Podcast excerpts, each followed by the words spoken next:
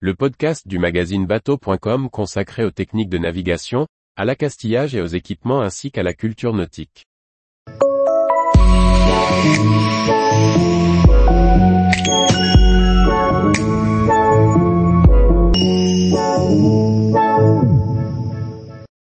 Stabilité, deux grandes raisons pour lesquelles un bateau reste à l'endroit. Par Briag Merlet. La stabilité du navire est un domaine de l'architecture navale qui peut paraître obscur. Essayons de comprendre quelques grandes règles qui permettent à nos bateaux de ne pas chavirer et de rester à l'endroit. Lorsque l'on dessine un bateau, l'un des objectifs évidents est qu'il reste à l'endroit.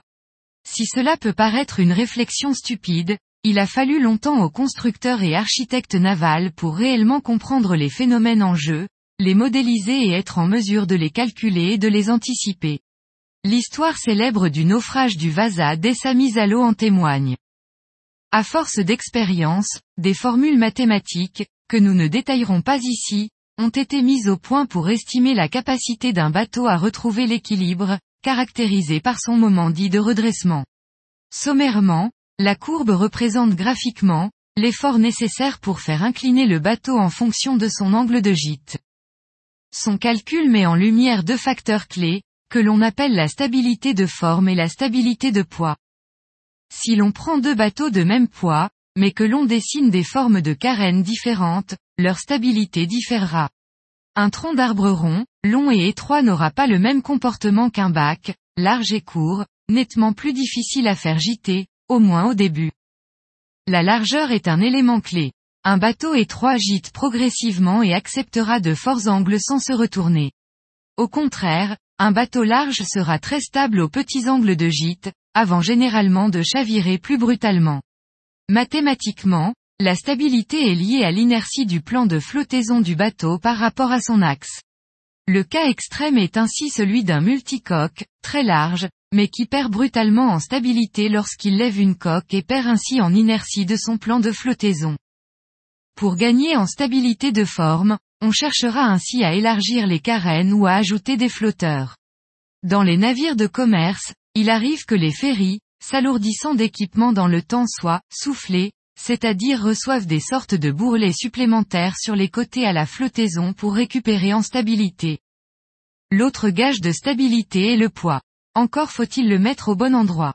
Une fois de plus l'instinct nous dit que de mettre un rocher en tête de mât n'est pas une bonne idée, ce que nous confirment les calculs.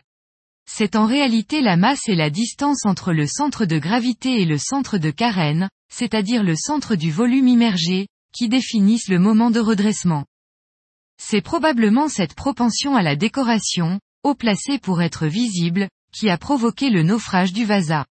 Les marins ont vite constaté que leur navire sans cargaison risquait de se retourner, et avait tendance à les lester de cailloux en fond de cale. Petit à petit, la quille, qui désigne la pièce de structure longitudinale à l'axe du bateau, en est venue à assumer aussi la fonction de lest, idéalement placée au fond du bateau. Les voiliers modernes à bulbe concentrent le poids au plus bas, en choisissant des matières denses comme la fonte ou le plomb. Plus le bateau est lourd et plus son centre de gravité est bas, plus il est stable. L'architecture navale est l'art du compromis. En prenant en compte les exigences de vie à bord, de performance et de goût, il conviendra de doser entre stabilité de forme et stabilité de poids. Les couloirs lestés, ces voiliers à quilles profondes et très lestés conçus par les Britanniques pour la Coupe de l'América, s'opposaient aux coupes de champagne, américaines privilégiant la stabilité de forme à la fin du XIXe siècle et au début du XXe siècle. En comprenant les bases de la stabilité, le plaisancier arbitrera plus facilement, à l'heure de choisir entre un petit tirant d'eau à fort déplacement ou un voilier léger à grand tirant d'eau, et les 50 nuances entre les deux. Tous les jours, retrouvez l'actualité nautique sur le site bateau.com. Et n'oubliez pas de laisser 5 étoiles sur votre logiciel de podcast.